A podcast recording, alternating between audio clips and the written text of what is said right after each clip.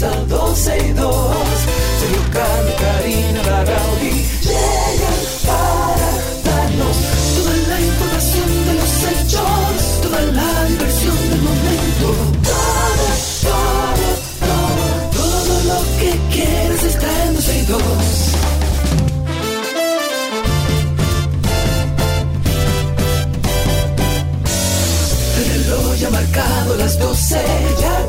comienza 12 y 2. Sergio Carlos y Karina Larrauri llegan para darnos toda la información de los hechos, toda la diversión del momento.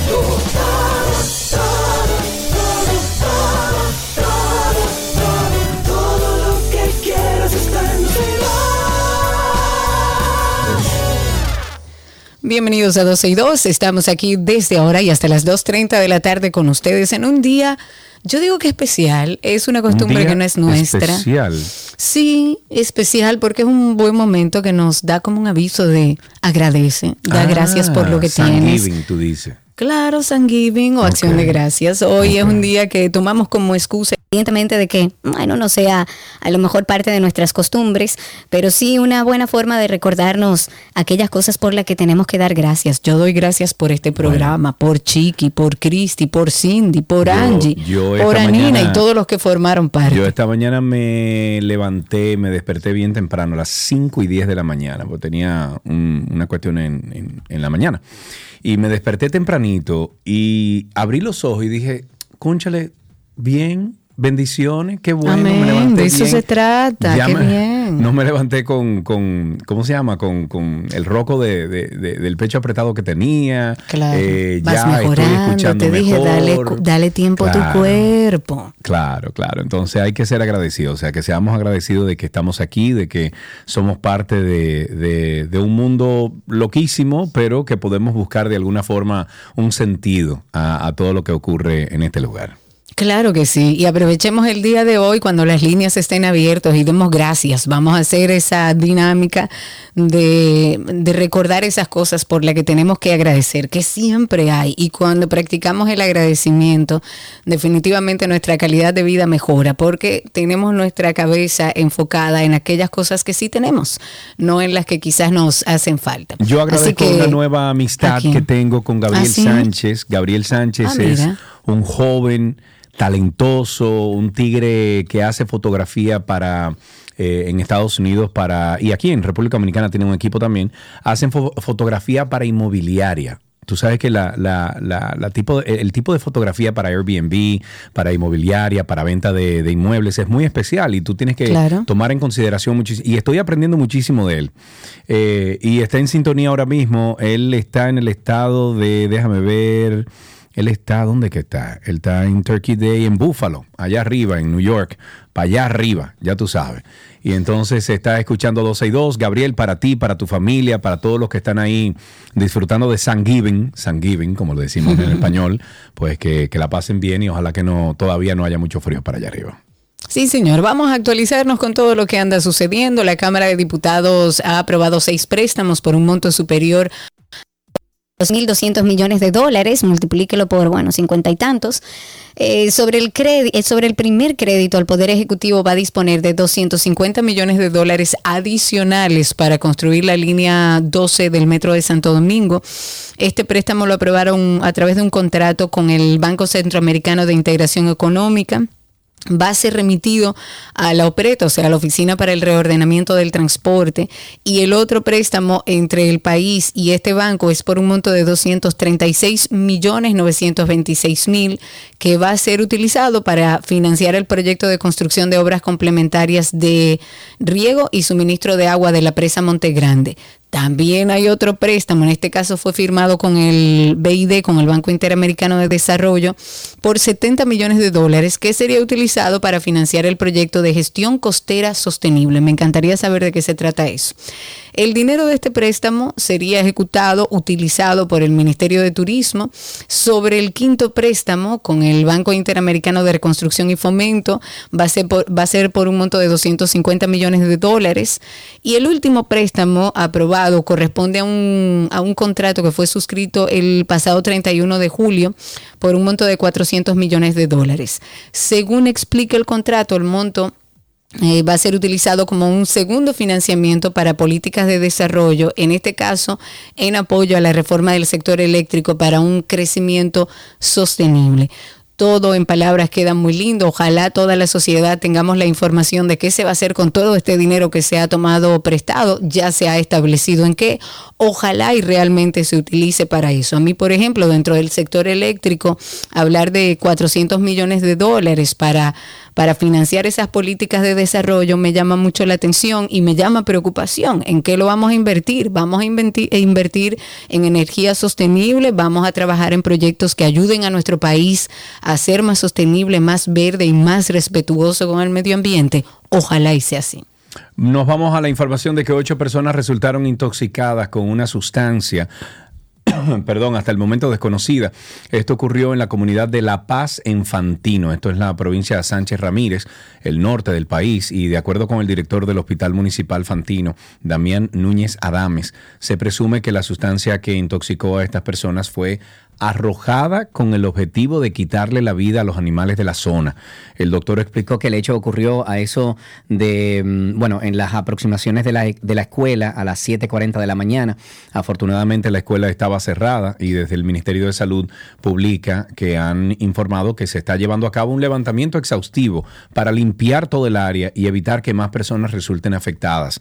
Entre los intoxicados se encuentran dos menores de edad, dos empleados del sistema 911 y cuatro adultos residentes en la comunidad. Uno de, los afectados dijo a un médico local que primero comenzó a dolerle la barriga y que después le picaba la boca y que, bueno, llamaron al 911 y los trasladaron al hospital. Eso es gente que tira un veneno de que para matar perros, para matar muchísimas cosas y mira las consecuencias. Y esas son las consecuencias. Hablemos un poco del CEA para actualizarnos. Las irregularidades del CEA, que es el Consejo Estatal del Azúcar, que fueron reveladas en un informe de la, de la Contraloría, ahora están bajo investigación por la mm, Dirección General de Ética. Esto es una información que de hecho la confirma en el día de ayer la directora de esta institución, que es Milagros Ortiz Bosch. Ella no dio muchos detalles para, según ella, no interrumpir el proceso, pero recordemos que a principio de esta semana estábamos comentando que mm, el CEA pagó un contrato de 11.3 millones de pesos de manera irregular a una empresa que supuestamente le proveía de, de un almuerzo tipo buffet y lo que hizo fue ordenar a los empleados de la institución a que prepararan y sirvieran esos alimentos. Pero también se está investigando por qué el CEA adquirió combustible a granel de manera irregular, eh, de manera irregular por un monto superior a los 34 millones de pesos. Está en proceso de investigación a ver cuál es el gran desorden que hay dentro del CEA. Seguimos con algunas informaciones. Eh, hay una demanda pública a salud pública porque la Asociación de Servidores Públicos de Salud Pública y Asistencia Social ha interpuesto una demanda por 122 millones de pesos al Ministerio de Salud Pública por supuestas violaciones a la ley sobre función pública, eh, sus reglamentos también, y una circular número emitida el 14 de julio del 2021 que contiene la guía sobre remuneraciones, incentivos, compensaciones y beneficios de servidores públicos. El jurista Oliver Batía quien es el director de la firma que representa a todos estos denunciantes, dijo que la demanda en daños y perjuicios se extiende al doctor Daniel Rivera, quien es el ministro de Salud Pública, por unos 48 millones de pesos adicionales en responsabilidad patrimonial. Este monto se fundamenta en la negativa del ministro de entregar más de 15 millones de pesos a los servidores públicos de, carrera administrativa correspondientes al incentivo de rendimiento individual del año 2023.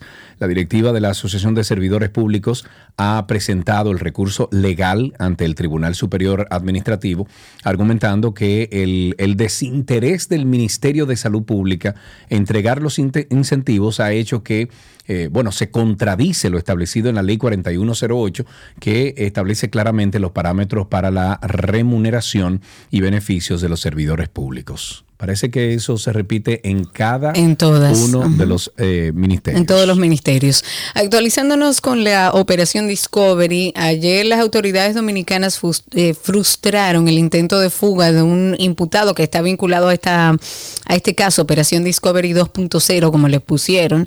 Él intentaba salir del país por el Aeropuerto Internacional de las Américas. El capturado es Kelvin Antonio Carmona Sánchez. Según el Ministerio Público, esta es una persona muy importante dentro de esta organización delictiva a la que se le imputan, eh, bueno, muchísimos delitos electrónicos. Este señor de apellido Carmona Sánchez, eh, contra quien el Ministerio Público tramitó una orden de arresto, lo capturaron ahí en terminal aérea. Él pretendía viajar a Colombia y desde allí a Europa. La intención era, por supuesto, salir del país y quedarse en Europa. En esta operación, para ponernos un poco al día y recordar, participaron equipos operacionales de persecución eh, de la Fiscalía, en este caso de Santiago, es llevado por la Fiscalía de Santiago también este caso. Recordemos que entre los delitos electrónicos que se le imputan a estos integrantes están estafa, intimidación y usurpación de identidad. En otra noticia, una Operación Discovery, las o- o- autoridades dominicanas frustraron el intento de fuga de un imputado vinculado a la Operación Discovery 2.0 cuando Amor. intentaba salir del país. ¿Oíste? ¿Qué pasó? Que eso es lo que acabo de comentar yo. Ah, sí. Ah, bueno, pues vámonos con las exigencias de la ADP, que la Asociación Dominicana de Profesores ADP ha llamado al Ministerio de Educación a que cumpla con una serie de exigencias para lograr resultados positivos en la funcionalidad del sistema educativo, sobre todo en lo que tiene que ver con bienestar, tanto de estudiantes como gestores y aprendizaje. Ellos exigen que sean redefinidas las prioridades del gasto del 4% del Producto Interno Bruto de nuestro país eh, destinado a la educación, así como la intervención urgente de los planteles educativos, eh, presentar un plan para resolver el déficit de aulas y garantizar la, ca- la calidad en las raciones alimenticias que reciben los centros. Dentro de las cosas también para comentar en esta parte introductoria, tenemos que hablar de, de los residuos sólidos. Es un tema que, que me ocupa, que entiendo que todos deberíamos dar seguimiento, sobre todo viendo las situaciones críticas, eh, caóticas que en nuestro país eh, surgen cuando tenemos lluvia, porque básicamente fue lluvia, mucha lluvia, pero lamentablemente tenemos que empezar a hablar o- o organizarnos en temas de residuos sólidos, porque recientemente hay una iniciativa de ley que fue aprobada por el Senado, modifica la Ley General de Gestión Integral y Procesamiento de Residuos Sólidos, fue sometida por el senador de, de la provincia de Hermanas Mirabal, Bautista Antonio Rojas. Esta iniciativa tiene como objetivo buscar la manera de fortalecer todo lo relativo a la producción, a la importación, a la comercialización, venta, consumo y todo lo que tenga que ver hablan sobre plásticos biodegradables. Ellos quieren, dentro de esta misma ley, establecer el manejo y el procesamiento y propiciar un medio ambiente sano y ecológicamente equilibrado. Sin embargo, las modificaciones a la actual ley ordena una auditoría a esas empresas que fabrican FON y que fabrican poliestireno expandido, que así se le llama también al FON, para que los productores y todos los importadores de plástico tengan un certificado de biodegradación. E incluso él fue muy enfático en el tema de la responsabilidad extendida para la gestión y el aprovechamiento de estos plásticos que ya existen en la ley, pero además prohíbe la producción, la importación, comercialización y venta, además de consumo de productos de FON que no utilicen en su fabricación aditivos biodegradables, incluyendo las fundas o bolsas que se utilizan en, bueno, en los colmados, en los supermercados y, y demás. Pero algo no cuadra. Porque esta última modificación ha disparado de alguna manera las alarmas entre los grupos ambientalistas y el mismo Ministerio de Medio Ambiente, porque ellos dicen que no fueron consultados para esa modificación. Además, una ley que todavía no hemos logrado, cómo, eh, no entendemos cómo y por dónde que le vamos a entrar, no le hagamos modificaciones, no acomodemos ahora que el que hace FON, ah, no, póngale un sellito de biodegradable.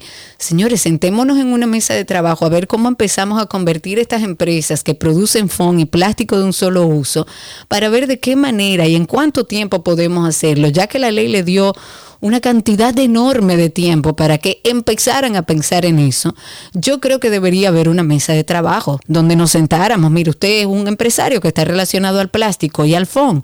Bueno, vamos a sentarnos a ver cómo empezamos a tramitar el cambio de esta empresa a productos más sostenibles. No podemos seguir esperando hasta cuándo los intereses en nuestro país van a ir primero que los intereses de, del medio ambiente y de todos los dominicanos. Pero eso es así porque los empresarios son dueños de este país, Karina, y son a veces los peores, hasta peores que los políticos porque le dan poder a gente que no tiene ni medio dedo de, frente, o sea, de, lógica, de, sentido común, le dan poder por el simple hecho de que esos políticos le prometen villas y castillas si los apoyan. Entonces es un círculo vicioso. Pero no está bien, nosotros como sociedad debemos estar eh, alertas en ese sentido, porque no se trata de que ese empresario que tiene tantos años haciendo su fondo y su plástico bajo la ley, porque antes no, no había, eh, había información, pero no había ninguna ley que se lo impidiera. Pero ¿cómo es posible que sigamos trabajando sobre la base de algo que tiene que cambiar? No es que esos empresarios quiebren mañana, no, pero hay que empezar a trabajar para tomar decisiones La Policía Nacional informó que fueron apresadas 37 personas durante operativos preventivos que fueron ejecutados en cuatro provincias de la línea noroeste. Durante las intervenciones realizadas en, en secciones, parajes, municipios de la provincia de Valverde, Montecristi, Santiago Rodríguez y Dajabón, también fueron retenidas 41 motocicletas, muchas de ellas sin placa y documentos. Entre las personas detenidas figuran ahí varias personas que eran buscadas por diversos delitos como homicidio, violencia de género eh, violencia intrafamiliar, eh, posesión de sustancias controladas y las, y, las demás por delitos menores o por algunas infracciones de tránsito. Los apresados serán puestos a disposición del Ministerio Público en sus respectivas jurisdicciones territoriales para que sean entonces sometidos a la justicia. Y ahí se queden pila de tiempo esperando que le digan qué lo que. Mira, algo que no comentábamos de los resultados y que bueno, ahora oficialmente es que empieza a salir eh, de los resultados de, perdón, de esta tormenta. Eh, vi al ministro de Agricultura, Limber Cruz, hablando sobre las pérdidas que provocaron estas lluvias eh, que cayeron en nuestro país el pasado 18 de noviembre. Y según lo que comenta el ministro de Agricultura, las pérdidas sobrepasan los 4 mil millones de pesos. No se va a escatimar, el gobierno ha dicho que no se va a escatimar esfuerzos para ir en auxilio de estos productores. Ellos fueron afectados, muy afectados, y según el informe preliminar que hacen llegar a la prensa, para cuantificar los recursos económicos que hay que desembolsar en favor de estos agricultores que fueron impactados por la lluvia, hay que hacer un levantamiento. De acuerdo con este ministro, el presidente ha instruido a los funcionarios a que traten de buscar una solución a todos los problemas generados por la lluvia.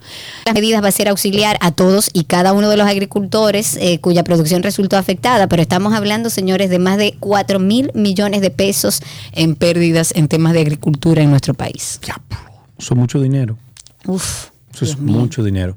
Seguimos con algunas informaciones. Comerciantes y transportistas haitianos se reunieron con las autoridades y los empresarios de la zona fronteriza de Dajabón para llegar a un acuerdo sobre la apertura de la frontera haitiana y del mercado binacional. Gloria a Dios. Durante esta reunión se llevó en la Dirección General de Aduana de Dajabón eh, se debatieron varios puntos importantes que pueden dar lugar a una apertura ya de la frontera. El presidente de la Asociación de Camioneros de Haití eh, dijo que eh, lo tratado en esta reunión será evaluado por ambos países para luego dar una respuesta a la contraparte. Los comerciantes de la zona esperan que el próximo sábado las autoridades de ambos países den su visto bueno a lo pactado en esta reunión y por ende se pueda lograr una reapertura de la frontera. las exigencias, ¿qué es lo que me pasa, mi voz? Eh?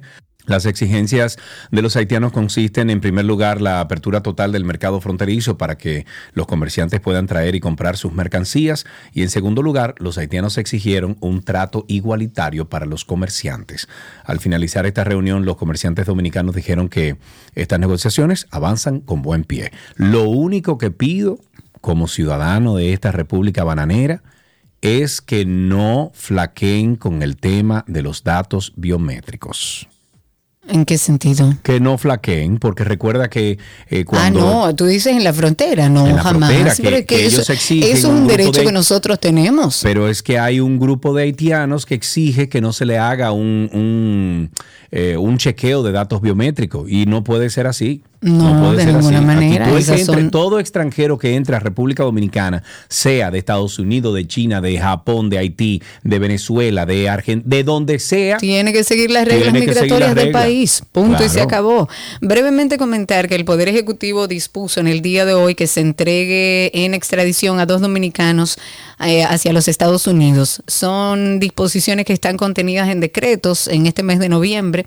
Eh, se ha dispuesto, el presidente Luis Abinader dispuso la entrega en extradición a Estados Unidos al dominicano Elin Carpio Peña por asociación delictiva que involucró la distribución de 5 kilos o más de una mezcla, una sustancia que contenía eh, cocaína a bordo de un buque sujeto a la jurisdicción de Estados Unidos. Y también la extradición de Raimer Polanco Constanzo por actos lascivos e incesto en violación del título 33 de las leyes del Estado Libre asociado en este caso a Puerto Rico en Estados Unidos. ya, ya, ya, ya, ya, ya, ya. Bueno, en las internacionales un número de hospitales en China están desbordados por una oleada de neumonía infantil no diagnosticada en varias ciudades, incluyendo Beijing. O sea, ellos no saben qué es lo que está pasando, de dónde está saliendo esta Sí. ola. El sistema de vigilancia mundial ProMed emitió una notificación en donde confirmó ya un brote de esta enfermedad respiratoria en menores que no la entienden mucho. ProMed ya me demostró incluso la relevancia de sus alertas en el pasado, ya que fue este sistema de vigilancia quien en diciembre del 2019 puso en conocimiento a médicos y a científicos de un virus eh, misterioso que posteriormente se le identificó como el COVID. De acuerdo con un informe basado en datos eh, a medios de comunicación en Taiwán, muchos de estos niños afectados han tenido que ser hospitalizados y han dicho que muchos de los pacientes no tosen y no tienen síntomas, solo presentan fiebres y muchos... Me, me pregunto Llamen a Yori, por favor, Cris, No, para que no. mañana nos hable sobre eso. Sí, pero me pregunto si eso a lo mejor es fue lo que te dio a ti, amigo. Sí, eso es. Como que Ah, bueno, no- mira, hoy viene Yori, le vamos a preguntar. Ok. Ahorita fue eso que te dio, pero no, porque tú tosías mucho. Yo tosía mucho y tenía flema y, Exacto, y o secreción, no es lo mismo. A mí, incluso, eh, según Yori, la misma Yori, fui hice un cuadro de sincitial respiratorio perfecto, sin neumonía. Exacto. Entonces, o sea no, que no que no debe ser lo mismo, pero más adelante hablaremos con nuestra infectóloga de cabecera en vista de todo lo que anda para que nos explique un poco en qué consiste esto que está asustando un poco al mundo. Sobre el Black Friday, señores, que ya estamos en Black Friday, el Instituto de, bueno, Proconsumidor ha informado que está trabajando para que se respete y se cumpla con las ofertas que hacen todos los comercios con motivo de esta celebración del Viernes Negro, porque como ustedes saben, hay muchos comercios que engañan a los, eh, a los consumidores poniendo precios que no son, poniendo precios que eran los mismos de antes, pero vendiéndolo como si fueran un especial, o usted va y, y le dicen, no, ya no hay de ese producto, pero está este. Bueno, Proconsumidor está trabajando, dijo que ante las medidas que se vienen tomando previo a esta celebración, eh, por la gran demanda de bienes y servicios que se registra en estos días, los consumidores, según él, van a poder comprar con confianza y seguridad porque nadie lo va a estar engañando mientras Proconsumidor esté supervisando. Yes, yes, yes. Eh, queremos recordarles a ustedes que nosotros tenemos un pequeño espacio donde nos juntamos a hablar muchísimas cosas chéveres. Eh, cosas que te- te alimentan el alma. Sí, sí. ¿no? Cosas que alimentan el alma. Sí, claro. Cosas que nos La dejan mente, pensando. que es parte de nuestro cuerpo. Exacto, cosas que nos dejan pensando, cosas chulas. Eh, y se llama Karina y Sergio After Dark. Y hay uno muy interesante que hicimos no al inicio, como no sé cuántos episodios de- después, como para presentarnos a una audiencia que no necesariamente nos conocía. Escuchen este. Ok, viene 3, 2. Hola, somos Sergio y Karina en After Dark. Y ese somos. somos. Ok, vamos otra vez. Hola, somos Karina y... Arregla el micrófono. ¿Qué tal si tú arreglas el No, no, micrófono mira, como vale? El micrófono ahí. tiene que estar. Estaba probando, estoy probando cosas. Vamos a empezar a grabar. sería- Ok, pero entra al Twitter, Karina. ¿Y por qué la gente me maltrata así? Pues acepta la vaina. En serio, contrólate. Que te dije que invade tu, tu co-host y vaina. Entonces, esa es la idea, que nos conozcan un poco, porque vamos a hablar de que nosotros nunca hicimos un episodio de intro que define lo que es el proyecto. Y por eso quisimos hacer este espacio donde vamos a preguntarnos muchísimas cosas y ustedes nos van a conocer un poquito más. ¿Cómo nace Karina y Sergio After Dark? Karina y Sergio After Dark. Karina y Sergio After Dark está en todas las plataformas de podcast. Nos buscan como Karina Larrauri Podcast o Sergio Carlo Podcast. O en Google usted pone Karina y Sergio After Dark. Únase a nuestra familia. Si usted está, por ejemplo, en Apple, en Apple Podcast, usted nos deja ahí un comentario, nos deja cinco estrellas de rating. Si está en Spotify también, así otras personas que van buscando este tipo de contenido ven los comentarios que ustedes dejan y dicen, ah, déjame ver, esto parece bueno. Y ahí entonces nos escuchan. Todos los viernes, 7 de la noche, no se lo pierda, Karina y Sergio After Dark. Eh, vámonos entonces con unos comerciales y regresamos de inmediato. Todo, todo, todo lo que quieres está en 12 y 2.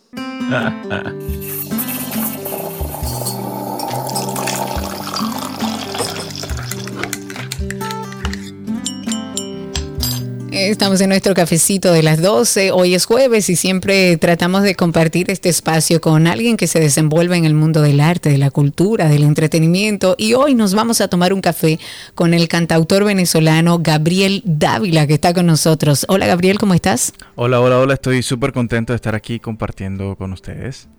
Qué bueno, me alegra. Dime del café en tu vida, ¿cómo es? Eh, es, es algo muy primordial en mí, realmente yo soy de esas personas que todos los días en la mañana eh, ni siquiera desayuno, pero no puede faltar el café porque con eso inicio, Exacto. con eso inicio Hay que subir día. el sistema, Gabriel. Exacto, exacto. ¿Y cómo te lo bebes usualmente? Yo eh, soy un poquito medio fitness, ¿no? Entonces yo no lo tomo con azúcar. eh, me gusta el café negro, así, tratar de Así es como debe ser. Exacto, disfrutar su sabor y siempre como la mitad de la taza un poquito más arriba. Soy muy cafetero, tomo bastante. Bienvenido al club. ¿Y tú recuerdas quién te introdujo a ti ese amor por el café? Mira, eh, quizás no lo hizo de manera voluntaria, ¿no? Pero mi abuela, yo crecí en Venezuela, eh, mi abuela tenía como una hacienda y se levantaba como a las 5 y algo, y ya cuando yo despertaba a las 7 de la mañana ya había café coladito. Ay, sí, Entonces olor uno- a café en la mañana. Eso te despertaba y desde ahí ya yo, comenzó ese amor. Pues entonces fue mi abuela la que me, me introdujo en, en este amor al café. Qué rico. Hablemos un poco de ti, de tu carrera. ¿Cuándo inicias en el mundo de la música, Gabriel? Mira, eh, yo tengo muchos años haciendo música. Lo que pasa es que yo crecí en la en iglesia. Mis padres son pastores y yo eh, comencé a tocar instrumentos en la iglesia, el bajo, la guitarra, el piano.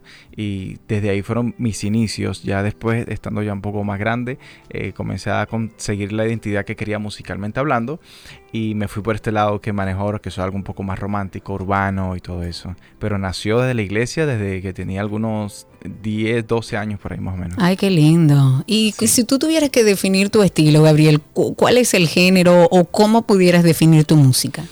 Mira, eh, si nos vamos a términos llanos, sería urbano, romántico o pop urbano. Pero yo eh, quiero ir más allá de eso. O sea, a mí yo soy un baladista, soy una persona que ama el romanticismo y también pues como el amargue, como se le dice aquí. Y, y- y me gusta hacer cualquier tipo de género, o sea, merengue, bachata. Grabé una bachata recientemente, pero quiero hacer muchísimas cosas dentro de la música. Muy bien, como latinoamericano. Exacto, eh, siempre como hay algo que hay que bailar. Claro, claro.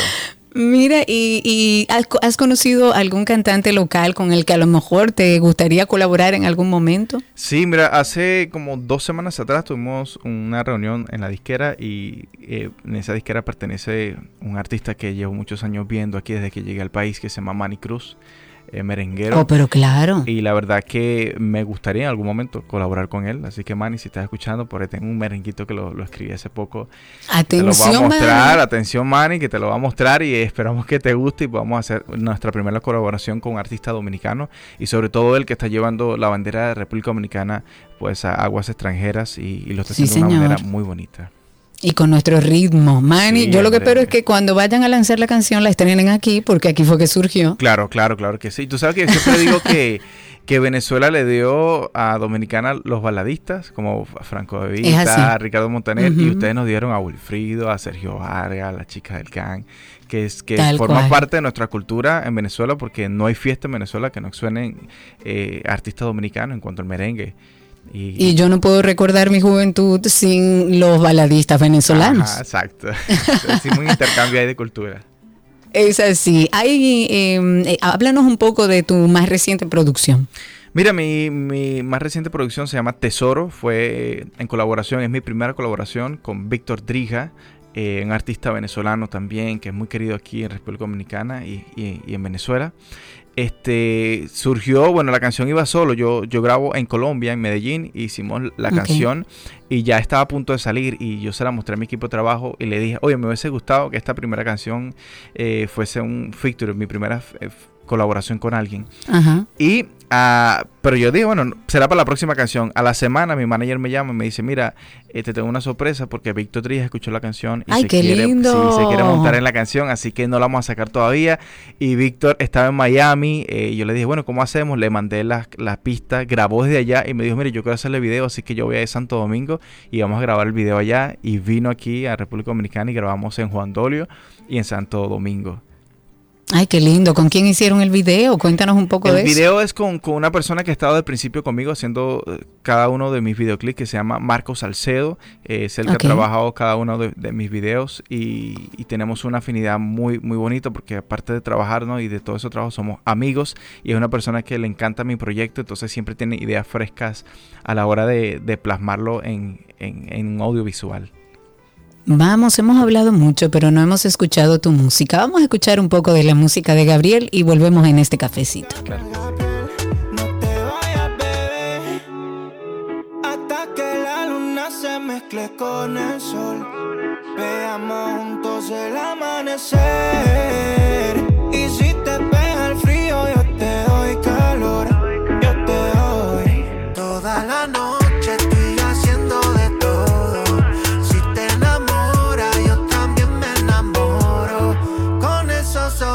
Qué ricura, hombre, para bailar este fin de semana, hasta con un cafecito temprano en la mañana para un poco despertarse. ¿Dónde la gente, Gabriel, puede conseguir tu música? ¿Puede ver el video que filmaron aquí? ¿Cómo podemos acercarnos a ti? Claro que sí, mira, la gente, hoy estamos en la era digital, así que todo es muy Sí, fácil. señor. Pueden buscar eh, Gabriel con PH. Mi nombre es con PH, se pronuncia Te la complicaron ahí tus sí, padres. Sí, Gabriel con PH. Pero es sencillo, le, le quitas la B, le pones la P, Gabriel.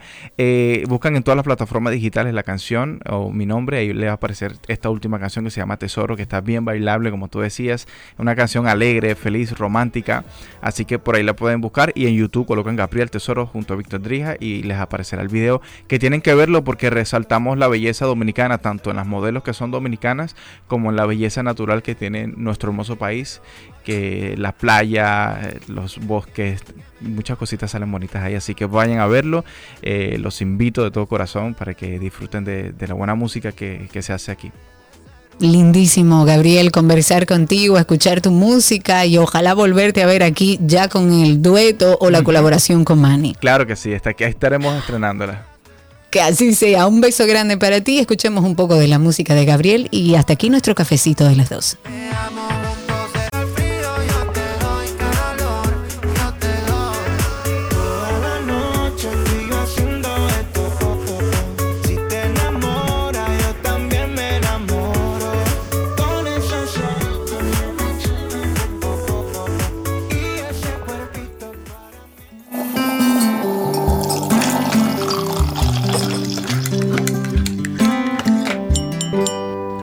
Lo que quieres está en 262.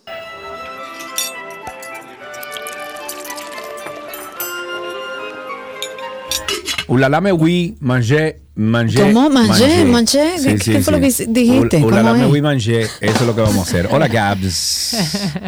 Hola, ¿cómo están? Dime de vos. Ahorita me ría mucho con ustedes porque de repente sus vocecitas se ponían así. Sí, eh, mm, tú sabes la tecnología a veces tema, jugándonos sí, un a. Pero un me tema, gustó. pero ya lo arreglé, ya lo arreglé. Eran los niños hablando. Bueno, estamos en Día de Acción de Gracias y ya Gaby y yo nos dimos las gracias, pero qué bueno Gaby, gracias a la vida por tenerte aquí en este proyecto, por tenerte como amiga, porque nos llenes con toda esa energía positiva y con la que siempre andas. Así que gracias, vida. Amén. Gracias también a ustedes. Como muy bien dijiste, nos dimos las gracias. Y gracias a todo el público que, pues, desde hace 17 años está ahí con nosotros. Mira, No son 15. No, Gaby Sergio, tiene la te- cuenta ella. Ok. Mira, muy Yo no sencillo. sé. Zoe tiene 16, Ajá. ¿ok? Y ya Zoe ya tenía chévere. un año. Tú llevas. Un bueno, año, pero 15 años, gracias 15 a todos, casi a 16. gracias a todos. Bueno, Pues- Gaby está aquí además para ayudarnos a preparar esta cena de acción de gracias. No hay que complicarse, señores, hágalo simple. Busque las recetas en nuestra página 12y2.com o en el perfil de Gaby, gabriela.reginato, y arme algo rápido, que lo importante es compartir.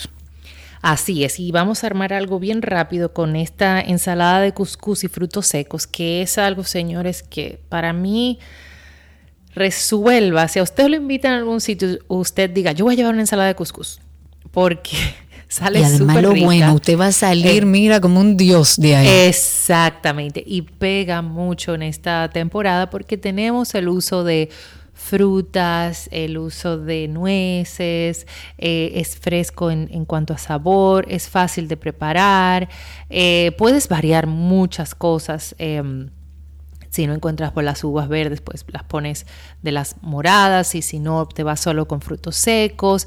La base va a ser el cuscús, que uno lo hidrata en 5 o 7 minutos, eh, que no es tan complicado, por ejemplo, como la quinoa, que tiene su truquito para cocinarse y tiene que tardar. No, de verdad, tomen esta receta, pónganla en, en su monedero, a lo antiguo. Y si Claro. no, usted lo graba ahí en, en sus notas del teléfono para que lo saque de apuro. Aparte es muy linda.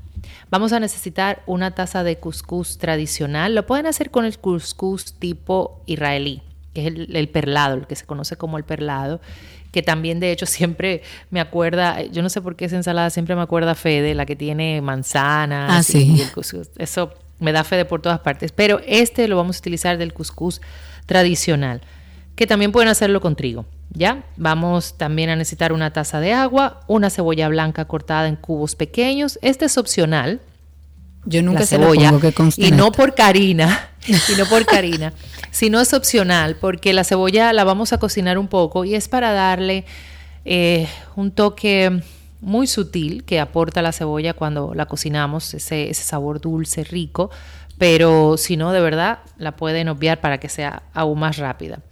Necesitamos por igual media taza de, de pasas rubias y o morenas la- la- las que tenga en casa media taza de uvas verdes o, o de las moradas que se conocen como rojas, cortadas por mitad, preferiblemente sin semilla. Eh, la media taza también de cranberries, o que son los arándanos eh, secos, y puede, puede variar estas, Ay, estos es cranberries. Le puede poner dátiles, Sí. inclusive la- las pasas puede cambiarlo por dátiles si así quisiera. Media zanahoria rallada, pelada por el lado fino, media taza de repollo morado, puede utilizar radiquio también, finito, cortadito, bien finito, un tercio de taza de puerro picadito, una taza de nueces troceadas y si la quiere que tenga más sabor la puede tostar y sal y pimienta al gusto. Para el aderezo vamos a utilizar un cuarto de taza de aceite de oliva, un cuarto de taza de vinagre de manzana, una cucharada de miel y una cucharada de vinagre balsámico. Entonces, el agua la vamos a poner a calentar con un poquito de sal, ¿ya? Y cuando hierva, usted va a colocar su couscous en un recipiente, le va a agregar el agua caliente y lo va a dejar reposar por 7 minutos. No lo toque, no lo tape, nada, 7 minutos. A los 7 minutos, con un eh, tenedor, ya va a hacer como si estuviera rastrillando el, el couscous y lo que va a lograr es que el vapor salga un poco y ya va a estar bastante desmenuzado. Ojo, este couscous usted lo puede dejar ahí y lo puede hacer con lo que quiera, desde simplemente agregarle un poquito de aceite de oliva y queso parmesano y puerro y es delicioso. Y también lo puede guardar en nevera para utilizarlo para más tarde. Puede durarle fácil, sin nada, o sea, simplemente cocido más de cuatro días, por, por ponérselo así. Entonces, eh, ya que tenemos el, el cuscús hidratado, lo vamos a dejar aparte. Vamos a, a tenerlo en un recipiente y si va a utilizar la cebolla, la cebolla la va a cocinar en una sartén con un poquito de aceite de oliva que quede transparente y cuando esté lista se la vamos a incorporar al couscous. Para el aderezo vamos a mezclar el vinagre de manzana con el vinagre balsámico y la miel y por último vamos a incorporar el aceite de oliva y volvemos a mezclar hasta emulsionar. Entonces en un recipiente grande vamos a agregar las pasas, los cranberries, las uvas, la zanahoria, el repollo y le vamos a agregar el aderezo que ya preparamos y mezclamos. Lo ideal es que inclusive pueda reposar unos 5 minutos aproximadamente para que cada ingrediente eh, drene sus sabores y se mezcle con el aderezo. Y esto va a ayudar también que el aderezo baje un poco la acidez y a la vez en el caso de las uvas le eleve el sabor a las uvas. Ok. Estoy aquí, eleve, el sabor, le eleve el sabor a las uvas eh, y, y se balanceen los sabores entonces, esta mezcla se la vamos a incorporar al couscous que ya teníamos con la, con la cebolla, sí o no, depende. Lo vamos a, a mezclar bien, vamos a incorporar el puerro, las nueces, le vamos a dar un toque adicional de, de pimienta al gusto, ¿ya? Para, para subirlo. A mí la pimienta siempre de último me, me encanta, soy, soy fan de la, de la pimienta. Volvemos a mezclar y vamos a servir. Si quiere puede guardar en nevera ¿ya? Eh, para que todo esté frío. Particularmente me gusta mezclar casi al momento de servir, pero igualmente puede guardar en nevera ya mezclado.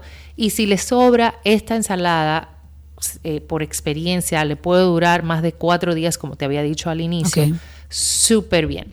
Prepárela para hoy porque le va genial con el pavo, le va genial con si usted va a hacer el, el, el- el jam, el puré ese de, de batata, le va bien con, con, con las papas, con el gravy, con todo. de Con el arroz, con el pavo, con todo lo que usted haga hoy, eso va sí, bien. es bastante rica y también una opción eh, que puede después utilizar hasta si le sobra el pavo, porque sobrar. Yo estoy comiendo pavos desde el domingo, ayer comimos pavo. Eh, eh, y usted puede desmenuzar el pavo y agregárselo a esta ensalada también de lo que sobre mañana y tiene un almuerzo o una cena riquísima, diferente, pero versión, o sea, igual, pero versión eh, pimpiada al otro día, por eso digo que es diferente, y voilà. Y voilà, ahí tienen una receta de Gaby para este día de acción de gracias. Recuerden que ustedes pueden pasar por nuestra mm, página web que es 12y2.com. Ahí en el link de la receta están todas las recetas de Gaby. Y también si tienen cualquier pregunta, Gaby está en redes como gabriela.reginato. Gaby, gracias. Un beso, gracias de corazón, te quiero amiga, Sergio, te quiero. Igual. Un beso grande para ti, mi querida Gabriela Reginato. Gracias. Y tal como decía ella, toda la comunidad de oyentes de 12 y 2 que siempre están con nosotros. Y de esta forma terminamos nuestra receta del día.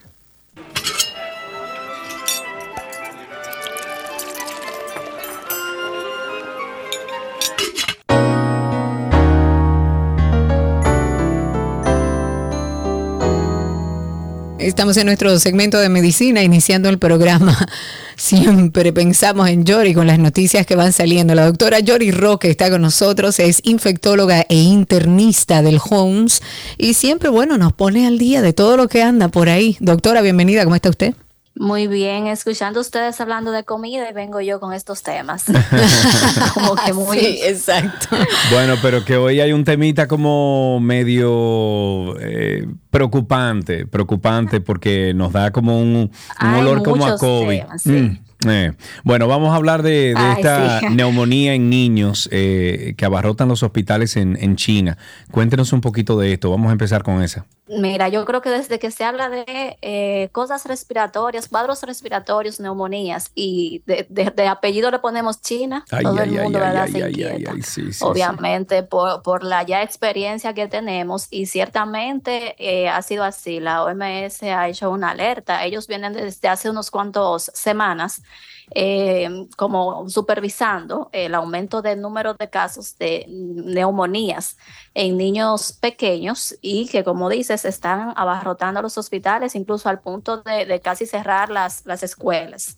Entonces, eh, me llama mucho la atención. O sea, obviamente debe llamar la atención porque eh, ellos venían reportando ya como igual que en todos los países, que obviamente al entrar el invierno, nosotros mismos estamos haciendo eh, ese ejemplo también, eh, comienzan a aumentar los cuadros respiratorios, pero en niños específicamente ellos pensaban como que tal vez el sincitial respiratorio que hablamos la semana pasada, el COVID, influenza y eh, algunas bacterias pudieran ser, sin embargo, no tienen un diagnóstico, o sea, están como una, un cuadro de neumonía atípico, atípico porque no se presenta como comúnmente, lo voy a explicar rapidito, pero estaban pensando como eh, quizás hay una bacteria intracelular que ya conocemos que produce estos cuadros en niños, que es el que la está causando, se llama micoplasma.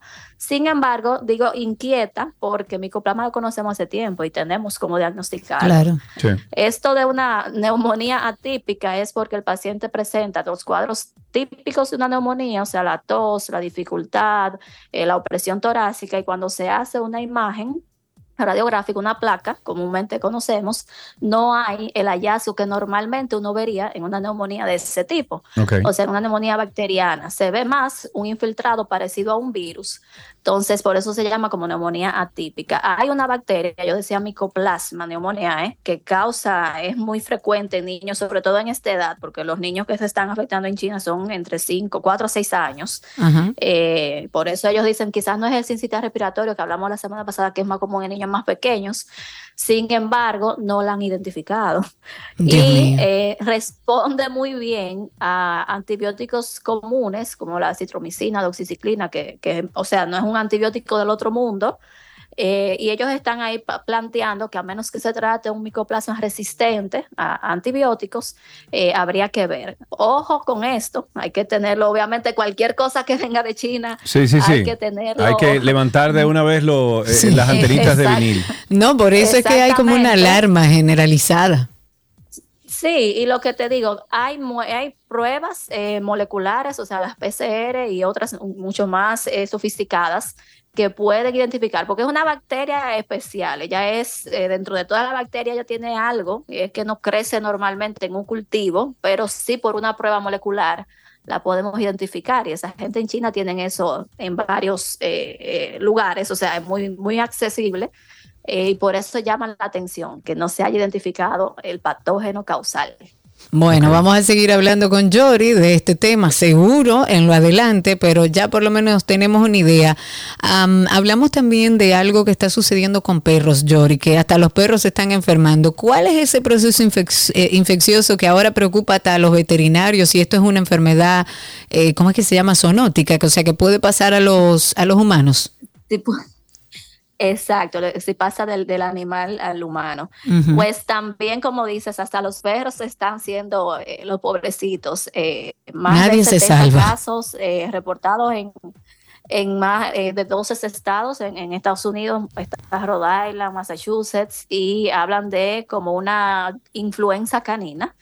como una gripe canina, sin embargo, ellos pudieron identificar una bacteria que previamente no había sido identificada, o sea, no, no coincide su genoma con ninguna bacteria que se haya eh, aislado en, los- en ese tipo de animales anteriormente, que produce tos, que produce eh, lagrimeo, que produce incluso pudiera producir neumonía y muy rara vez la, la muerte y se han afectado toda raza de, ani- de- de perros. Sí. Entonces, también tenemos ahí esa espina porque no tenemos todavía identificado, no sabemos si pudiera, en- estuve viendo en algunas fuentes si era un tipo de influenza A, pero luego vi que realmente es una bacteria. Sí. Entonces todavía no podemos, no sabemos si quizás vaya a ser zoonótica. Tenemos la experiencia porque con el COVID se recuerdan ustedes que Claro. el COVID eh, se pasó lo- al perro, a varios animales. Luego Sí. tenemos la viruela eh, símica, que saben Sí. ustedes que también. Entonces, eh, tenemos la experiencia de que pueden saltar especies, o sea, puede ser de, de animales a humanos, pero tampoco sabemos ahora. Eso sí está, eh, otra alerta que también tenemos que estar pendientes, porque recuérdense que cualquier cosa, nada más hay que brincar el charco y ya eso está aquí. No, no, Pero no. así Cualquier mismo cosa es. coge un avión y ya eso viene en avión. Eso no es como antes, que duraba fila. sea ya. Exacto. Ok, entonces siguiendo con los temas, Yori, eh, semana de concien- concienciación sobre la resistencia antimicrobiana para aquellos que no saben.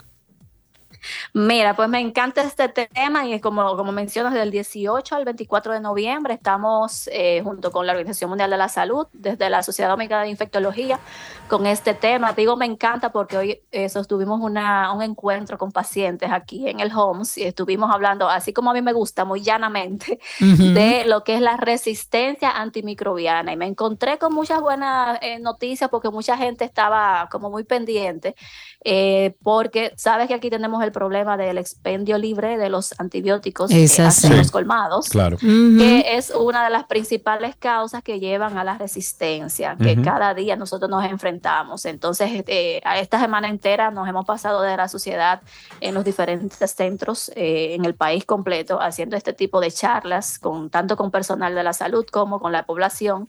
Y les eh, recalco a todo el que nos está escuchando que este es un tema eh, sumamente, es un problema, es una alerta, una amenaza global porque cada vez más resistencia y menos antibióticos. Entonces es un tema, nadie se quiere eh, ingresar, nadie quiere. Ahora Claro. yo estoy con, mi lema es, eh, viene Navidad, nadie quiere estar ingresado, todo el Claro. mundo No, quiere tomarse sus días. Jamás. Entonces hay que eh, hacerle saber a la población cuándo debe realmente tomar antibiótico. Ayer puse un post que, que me sorprendió porque yo no podía dormir anoche y a las 3 de la mañana dije voy a poner este post en mi cabeza, cosas que no usan antibiótico y puse allí la garganta mala, eh, la sinusitis, eh, una serie de cosas y tenía como 500 y pico de likes esta mañana y digo, la gente te No, la gente, no, la gente no duerme, será.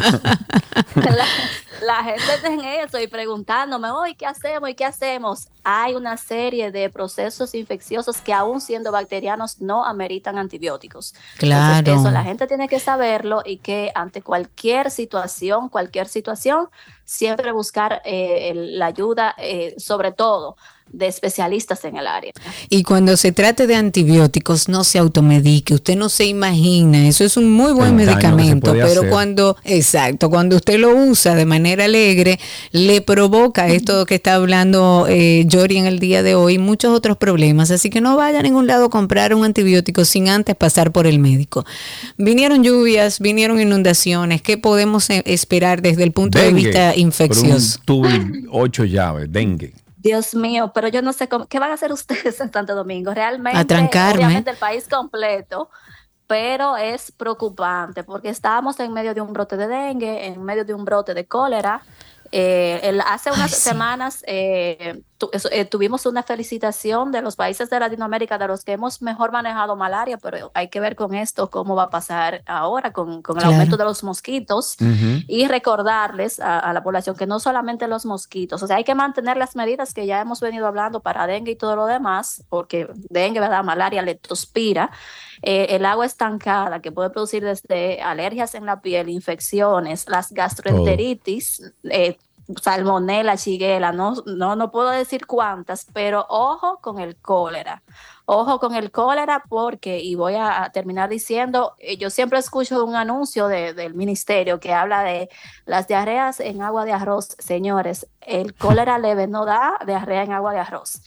El cólera gravis, ya el que está grave, es el que va a ver el, el- el- la diarrea con esa característica, pero la el cólera leve eh, puede dar una diarrea indistintamente, o sea, muy, muy parecida a cualquier otra bacteria, y usted andar muy tranquilamente y eso se transmite, o sea, facilísimo.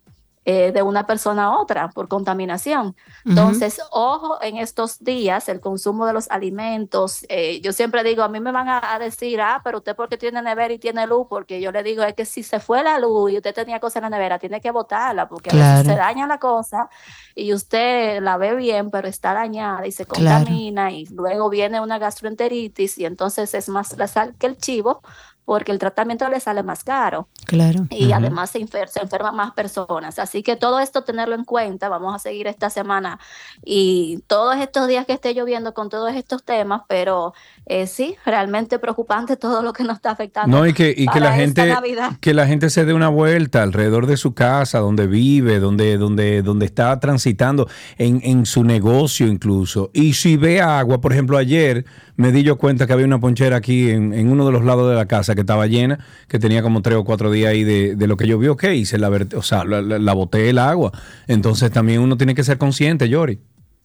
Sí, es así, me pasó a mí, yo lo digo abiertamente, me ha pasado a mí con las matitas que tengo en mi casa, porque cuando le echan agua, yo tengo a alguien que me le echa agua en la mañana y si uno no está pendiente, se, Claro. acu- se queda ahí acumulada y realmente en estos yo me di cuenta porque yo dije, venga, que este número de mosquitos en mi casa, eh, había más mosquitos de la cuenta y comencé como los SWAT, como dice Sergio, y ahí me encontré varias matitas que no tienen desagüe abajo con Claro. todo el agua arriba. Digo, Claro. pero aquí, aquí es que está, yo soy la que Claro. tengo el criadero. Bueno, imagínate Claro. tus soluciones tan sencillas como dar un paseíto alrededor de la casa. Yori, muchísimas gracias por las informaciones como siempre.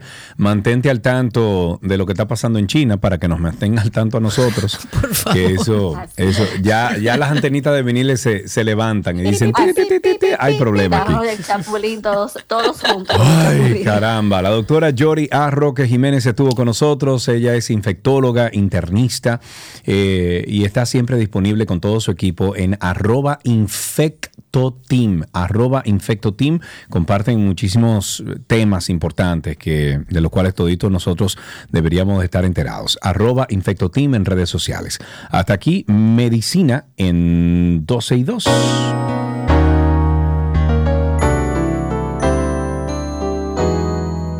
Todo lo que quieres está en 12 y 2.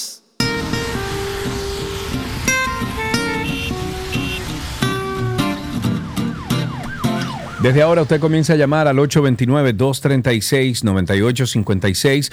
829-236-9856 es nuestro teléfono aquí en 12 y 2.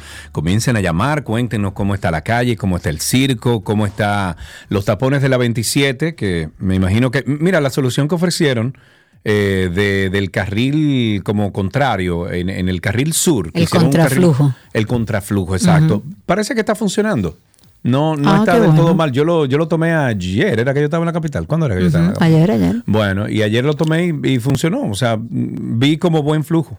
Qué bueno, me alegro. 829-236-9856. Mientras tanto, comentar que la mm, que contra- contrataciones públicas se anuló ya finalmente el procedimiento de licitación pública que hizo el Intrant para la instalación de los semáforos del Gran Santo Domingo.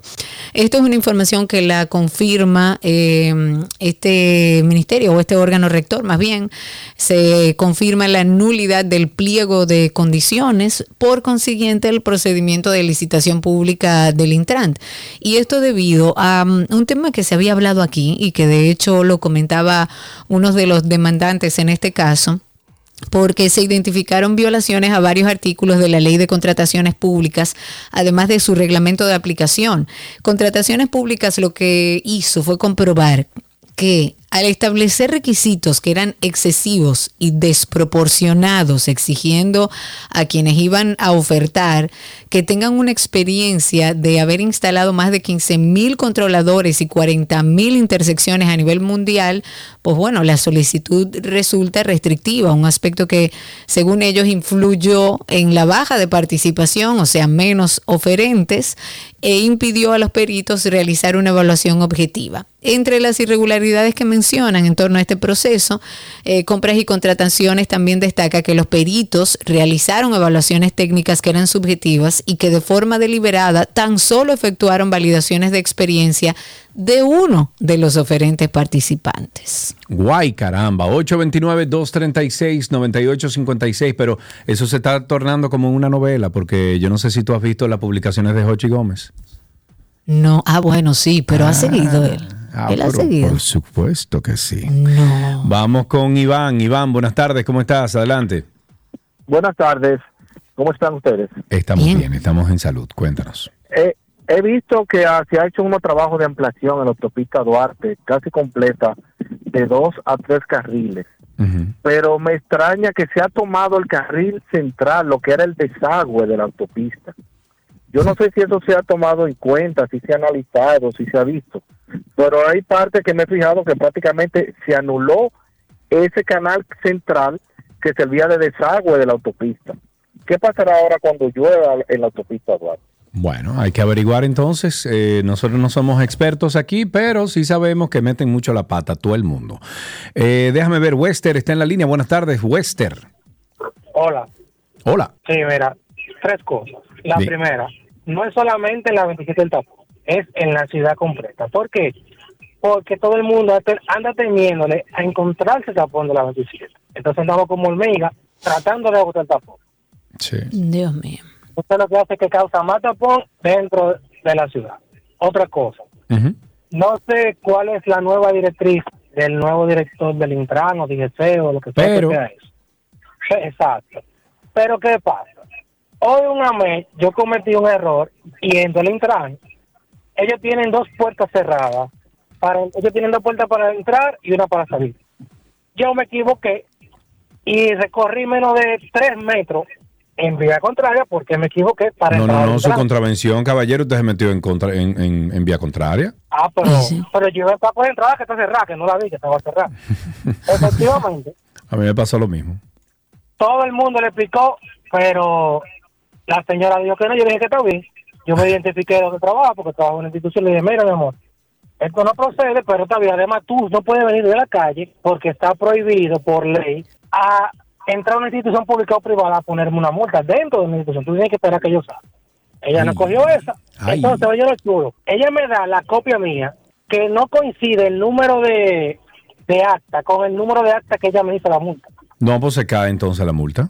Yo se lo dije a ella y ella... Sí. Bueno, pues nada, quédate callado, pues se cae.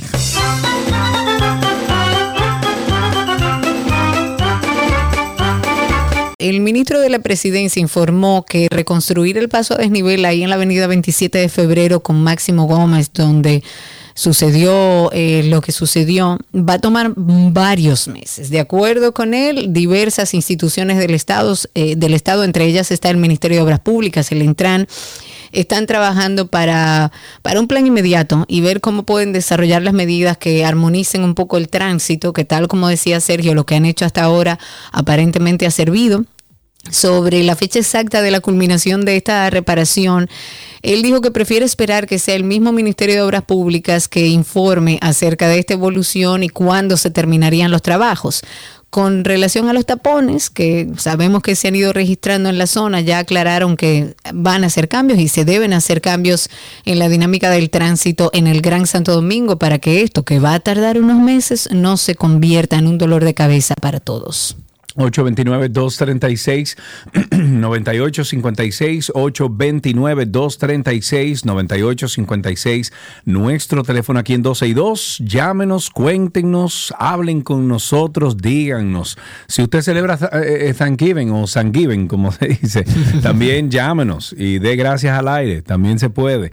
829-236-9856, 829-236-5896. No, le diste la vuelta. No- 9856. Eso fue lo que dije. No, ¿Y cómo es? sí, 9856. ¿Y qué yo dije? No, eh, deja el que es y ya. Ok, actualización sobre el tema que comentamos el lunes. El 50% de los conductores de vehículos pesados que sufren de apnea del sueño utilizan el celular mientras conduce. Eso es peligrosísimo.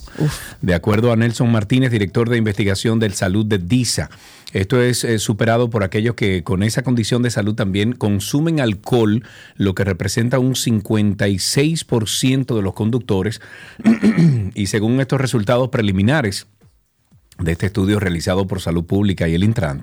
Según los resultados de esta investigación, los factores de riesgo eh, son la edad y la obesidad, y es más común en hombres. Pero también se confirmó que aunque el riesgo de apnea del sueño en los conductores de vehículos pesados es de un 13%, el número podría incrementarse debido a que estos datos son resultados de la primera fase del estudio.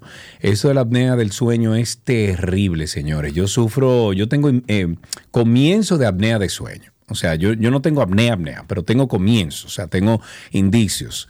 Y he sufrido de eso toda mi vida. Yo tengo incluso dispositivos que me pongo en la, en la mandíbula, en los dientes, me pongo ahora unos tapes eh, que son especializados para, para, para la boca, para los labios, para que no te lo maltrate. Y con eso yo he podido dormir mi vida. Pero, pero es horrible. Tener la apnea de sueño. Sí, eso es terrible. horrible. Eso es terrible y Porque hay tú que prestarle ahogas, atención. Te falta Claro. el aire y el oxígeno, un- una locura. Ahí Claro. tenemos a Milagros en la línea. Buenas tardes, Milagros, adelante. Buenas tardes para ustedes, Sergio y Karina. Bendiciones y mucha salud. Amén. Agradecidos por, por tu sintonía. Es para decirles, miren, algo con relación a lo, lo de los tapones. Me voy a reír un chin porque me acordé de que no hay tapones per se. per se, per se no.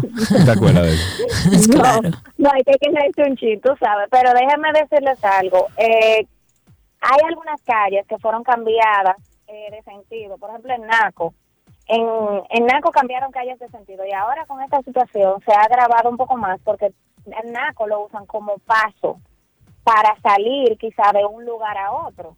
Porque como hay muchas callecitas que se pueden comunicar, eso ha creado un caos en Naco. ¿Por qué? Porque dejaron muchas calles que desembocan hacia la Tiradentes.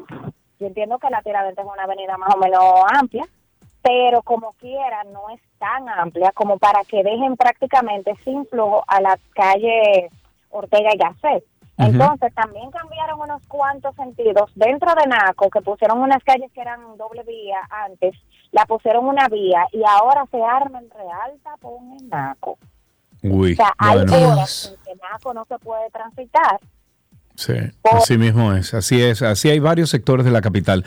829-236-9856, ahí tenemos en la línea a Omar. Omar, buenas tardes, adelante. Buenas tardes, saludos, ¿cómo están? Estamos bien, cuéntanos. Dándole gracias a Dios porque ustedes existen. Ay, ahí caramba, gracias, igual qué para lindo. ti. todo. Gracias. Quiero, quiero decirte algo, porque tú, tú defiendes mucho el paso rápido. Y a mí me pasó una situación, Ayer me falló el paso rápido. me pasó una situación de que me salió un reporte de que yo estaba en la romana. Me tomaron 100, 100 pesos de mi cuenta. Sí. Yo hice la reclamación, se la mandé, me contestaron por teléfono que tenía que mandarle los datos del, del vehículo. Eso está registrado en el sistema realmente. Sí. que le Tú sabes que, Omar, vehículo. tú sabes que, eh, eh, tú sabes que, que pudo haber pasado y, y ya sé de algunos casos eh, y lo comenté con, con Karina el otro día, es que algunos de los, por ejemplo, cuando tú vas a pasar por el paso rápido y de repente te dicen, no, dame el número, esos operadores, algunos de ellos que no son muy puros, apuntan el número y se lo venden a otra persona para que lo puedan usar. Entonces, eh, eh, por eso ahora están implementando el uso de las pistolitas. Si no funciona el, el, el- ¿cómo se llama? El lector que está arriba, tienen ahora unas pistolitas que te ponen en el carro. Porque si tú no tienes el, el sticker ahí, no vas a pasar por el paso rápido. Me parece loable y me parece una solución buena a ese problema. Porque, señor, usted sabe lo que es eso, de que robarse un número de un paso rápido para Por a Dios. Seguimos en Tránsito y Circo, 829-236-9856, 829-236-9856, nuestro teléfono aquí en 262. 18 años después, 44 familias denuncian que aún, oigan bien, aún están esperando que el gobierno cumpla con su obligación de reubicarlas en viviendas dignas. El llamado de las autoridades ocurre luego de 18 años de ser desalojadas del hoyo de la Sursa para dar paso a la avenida perimetral y la línea, de, eh, la línea 1 del metro de Santo Domingo en una rueda de prensa frente a las casas donde fueron trasladados por un periodo de seis meses. Y van 18 años, dirigentes comunitarios, iglesias, residentes del sector reclamaron al gobierno que vayan en su pronto auxilio. Ellos dicen que si están ampliando el metro, las autoridades deben entonces cumplirles y reubicarlos 18 años después. 18 años después, qué barbaridad. 829-236-9856. Ahí me parece que retomamos con Raúl, que tuvimos una situación y no pudo salir al aire. Sí, eh, déjame ver, creo que lo tengo aquí a Raúl. Vamos a ver, Raúl, ¿estás ahí? Sí, estoy aquí. Ahora sí, mi amigo, cuéntanos. Mira, eh, bueno, volviendo con el tema, decía que tenemos que dar gracias a este programa porque la semana pasada se hizo el servicio con Jen Suriel, quien llamó para advertir lo que venía y, Sí. y lamentablemente la sociedad se vuelca mejor a los chismes entre influencers, megadivas y gente que gente plevísima que está ahí en los medios accionando.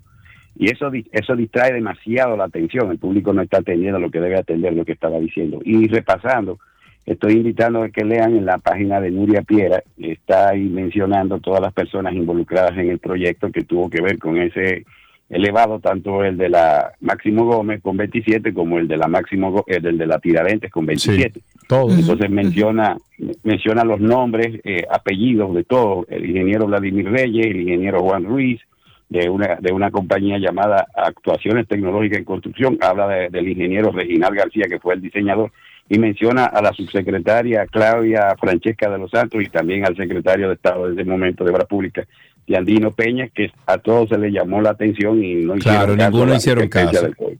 Ah, sí mismito. es. Gracias, Raúl. Ahí tenemos a Ángel. Buenas tardes, Ángel. Hola, buenas tardes, amigo. Buenas tardes. Estamos bien. Adelante. Sergio, Sergio, bienvenido al club de los afectados por el paso rápido. Mira, amigo, yo te voy a decir una Está cosa. bien. Yo soy usuario de, paso rápido casi desde que se implementó. Yo lo que he visto es un deterioro progre- progresivo de eso, como pasa con todo aquí.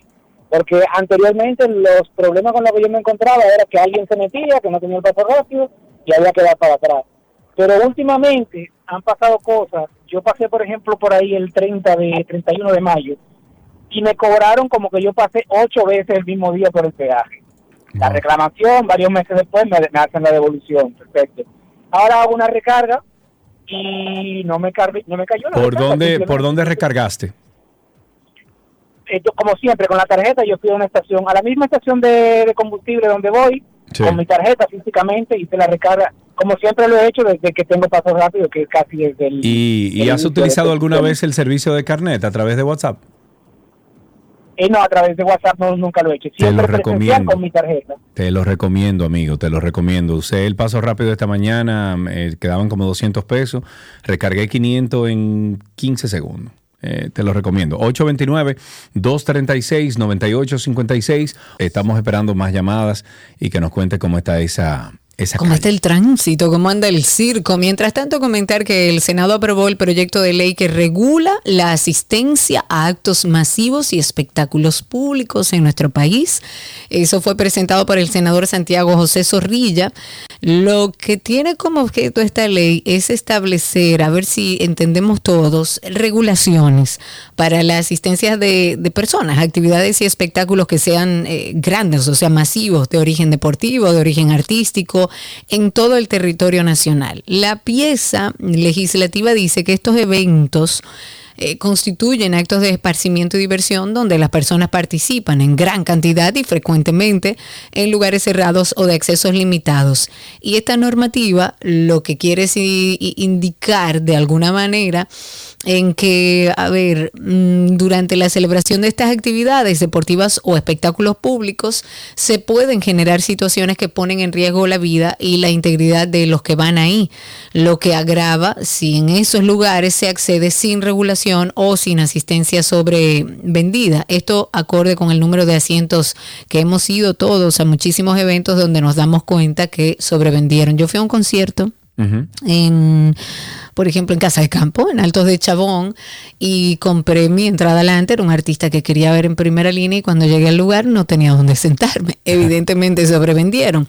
Y esta ley lo que pretende es establecer que será de manera obligatoria enumerar las boletas enumerar los Pero asientos bien, y los pases de cortesía en las actividades Está y bien. espectáculos en lugares con asientos asignados. A mí me parece no bien porque no sobre nada todo en lugares donde, donde los asientos no están numerados, es un riesgo. Usted tiene que llegar temprano porque regularmente sobrevenden. Te digo, es frustrante que pagues una entrada que en esos lugares cuesta más dinero y que cuando llegues te des cuenta que sobrevendieron y que tú Claro. tienes que estar parado todo el concierto en una esquinita donde apenas ves tú das tu cuarto, tu cuarto Claro. que son rectangulares igual que todos los cuartos que no, el de todo el imposible. mundo. claro. Ahí está Mildred. Hola Mildred, Mildred buenas.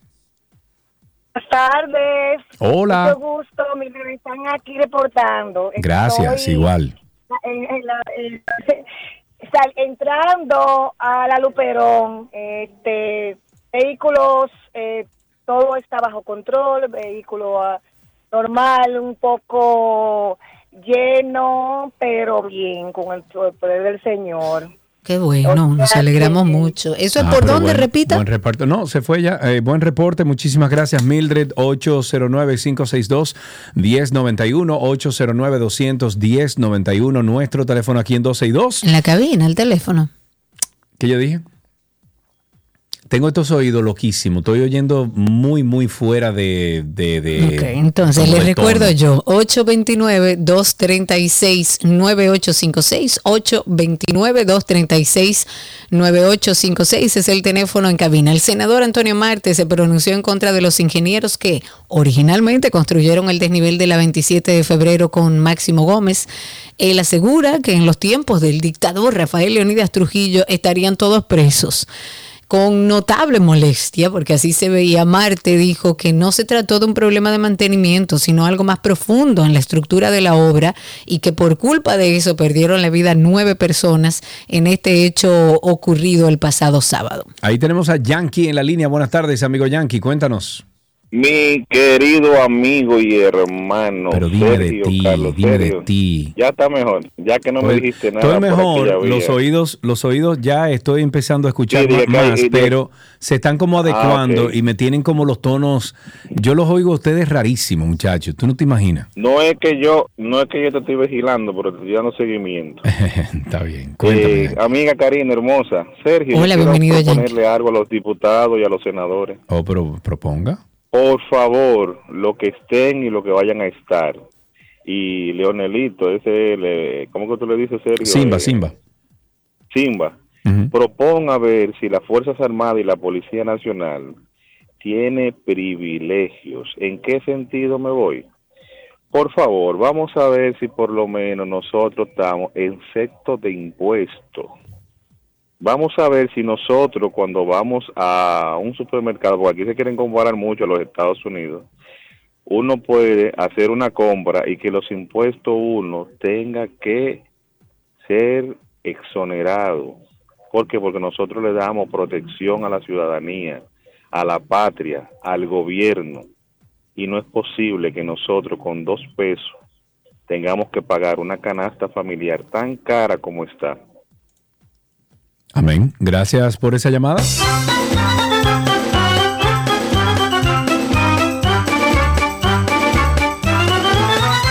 Vamos a ver, eh, tiempo para dos últimas llamadas, 829-236-9856, 829-236-9856. Dos últimas llamadas y finalizamos ya con tránsito y circo.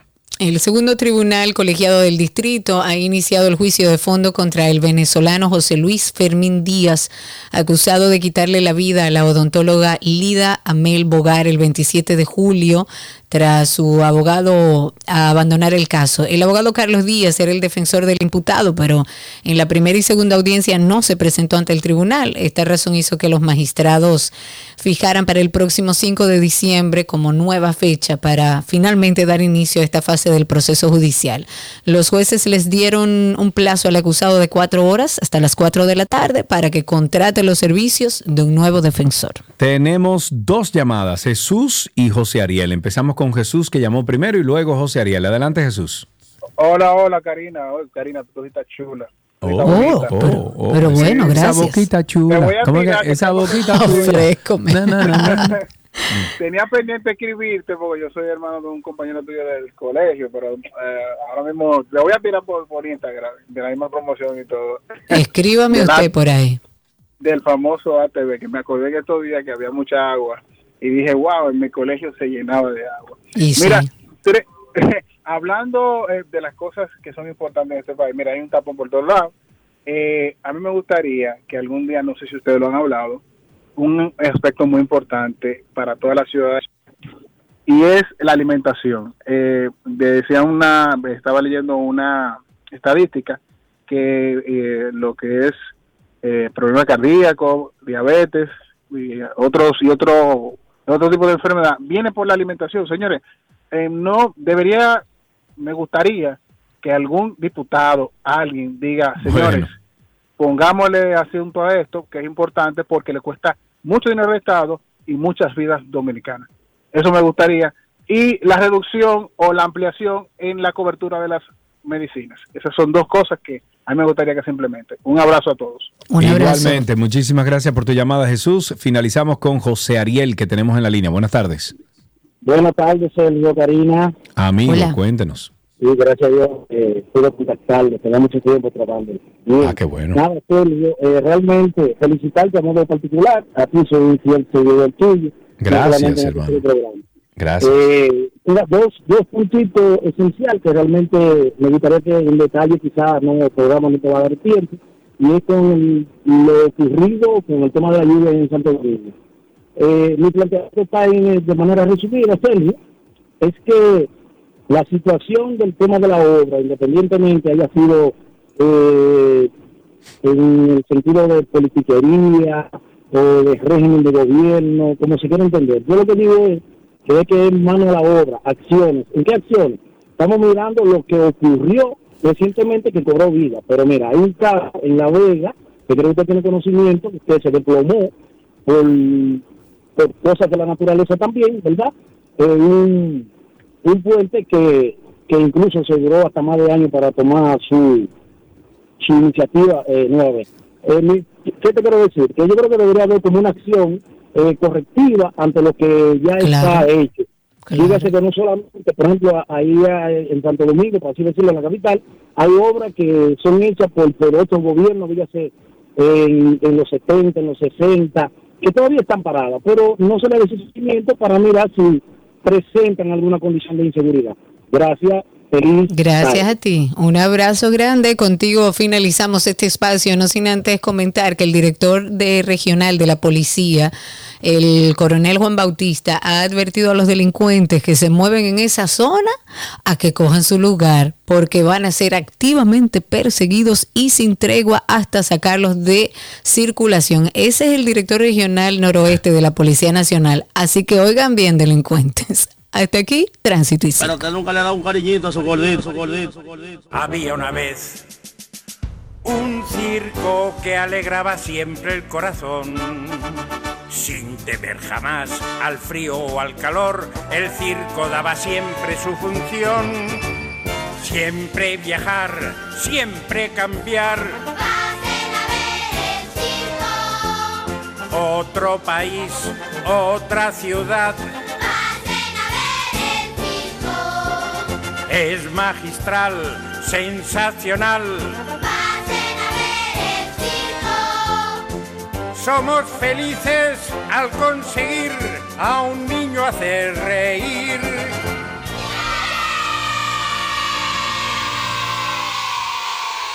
Todo lo que quieres está en 12 y 2. Let's go. Let's go now.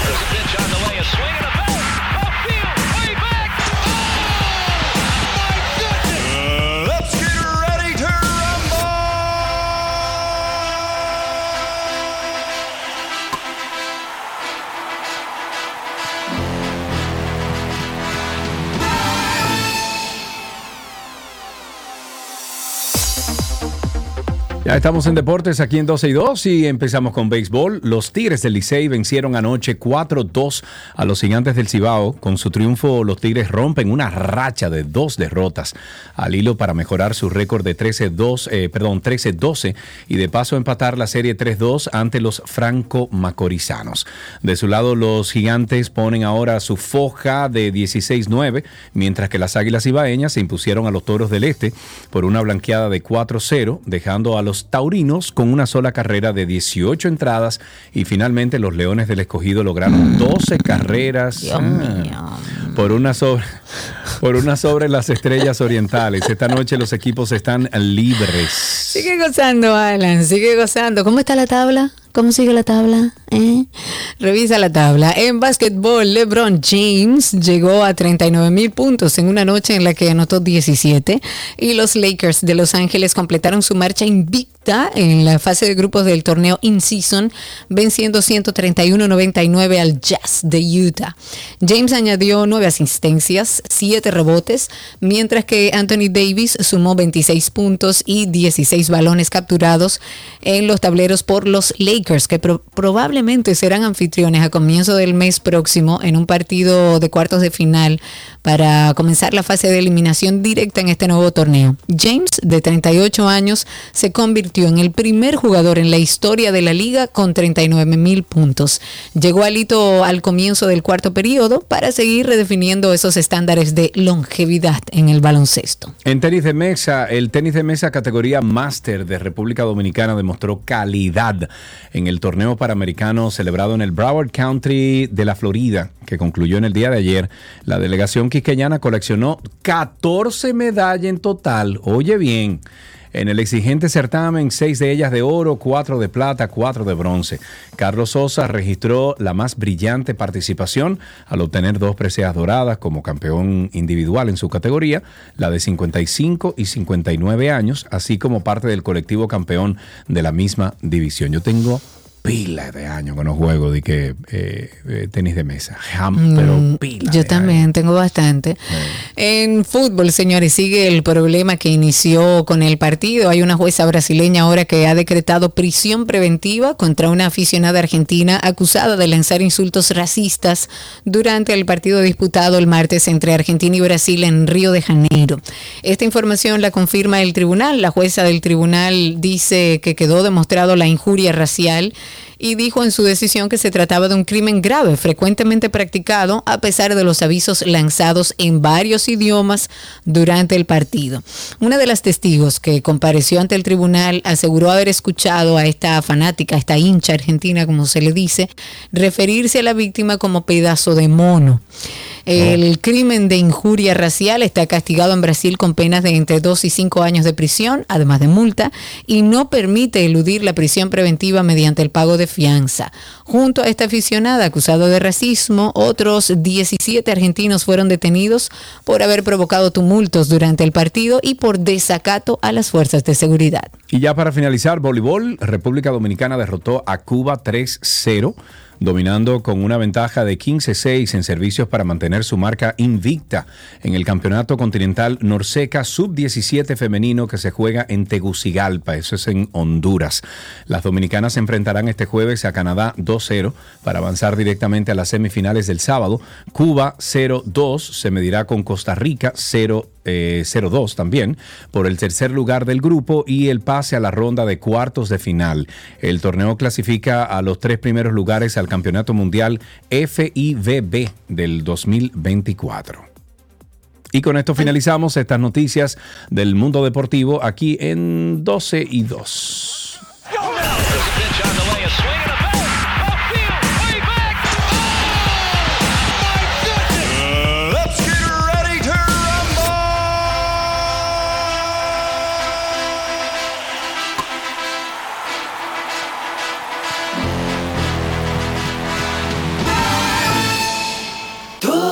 Que quieres está en 12 y 2.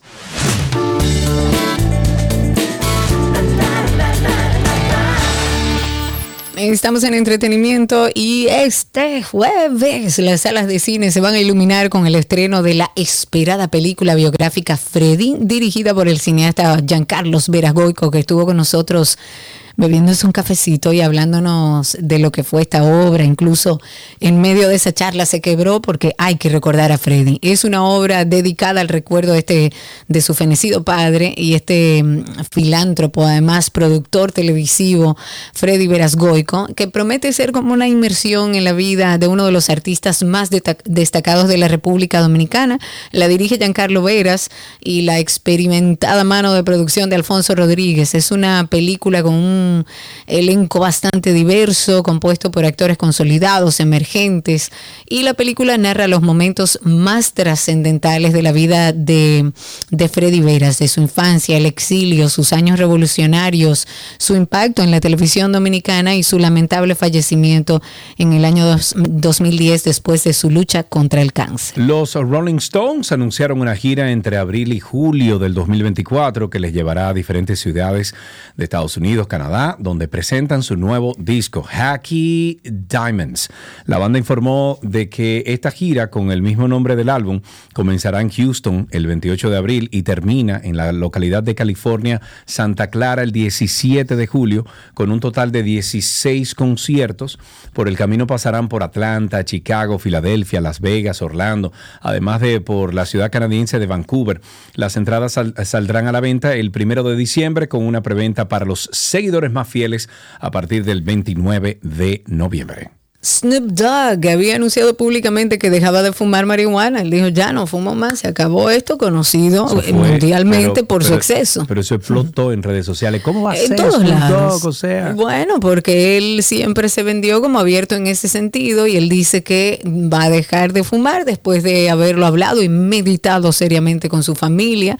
Esto de acuerdo con un comunicado de Snoop Doggy Dogg, él pedía al público respetar su privacidad en estos momentos. Sin embargo, recientemente se confirmó que todo era una estrategia publicitaria de Snoop Dogg, que todos imaginábamos que así era, para promocionar una estufa sin humo de cara a las próximas navidades. La publicación transmitía mucha seriedad, por lo que muchos seguidores argumentaban que era algo completamente serio. Y otros se habían preguntado si le hackearon la cuenta o el Día de los Inocentes, o- pero nadie le creía, mucha gente no le creía. Durante su carrera, para aquellos que no saben, Snoop ha dicho que la marihuana era para él un estilo de vida. Y de hecho, en el 2012 publicó un libro que puede utilizarse para fumar este controversial producto vegetal.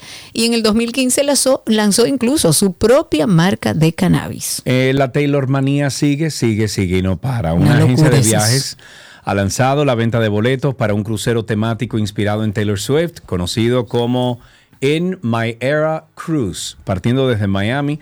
Esto será el 21 de octubre del 2024, un día después de que Taylor Swift termine su paso por Miami dentro de esta Eras Tour. Este crucero de Royal Caribbean eh, también tiene como destino distintas paradas de Bahamas durante cuatro noches. El viaje ofrece una experiencia centrada en los aficionados de esta cantante, incluyendo actividades como disfraces basados en las diferentes etapas de la gira de Swift, intercambio de pulseras de la amistad, así como...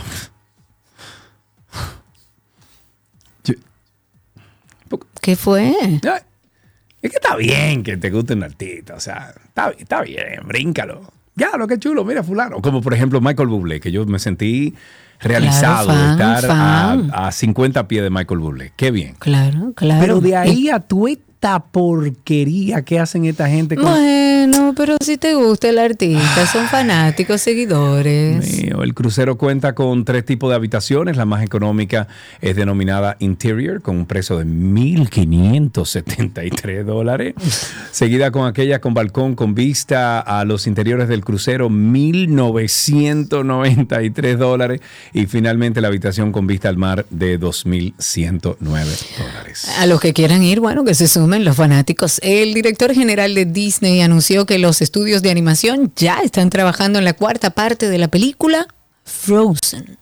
Una información que sorprende bastante porque la tercera entrega aún no, ha sido estrenada. No, no- ah, no, la segunda no fue- la la segunda segunda. no fue tan buena y la tercera ni siquiera se ha estrenado. Claro. Él dijo que la idea es dar una sorpresa con Frozen 3 y dijo que Jennifer Lee, que es la creadora de esta franquicia y guionista de Frozen y de Frozen 2, ya está trabajando con su equipo de animación de Disney, no en una, sino en realidad en dos historias.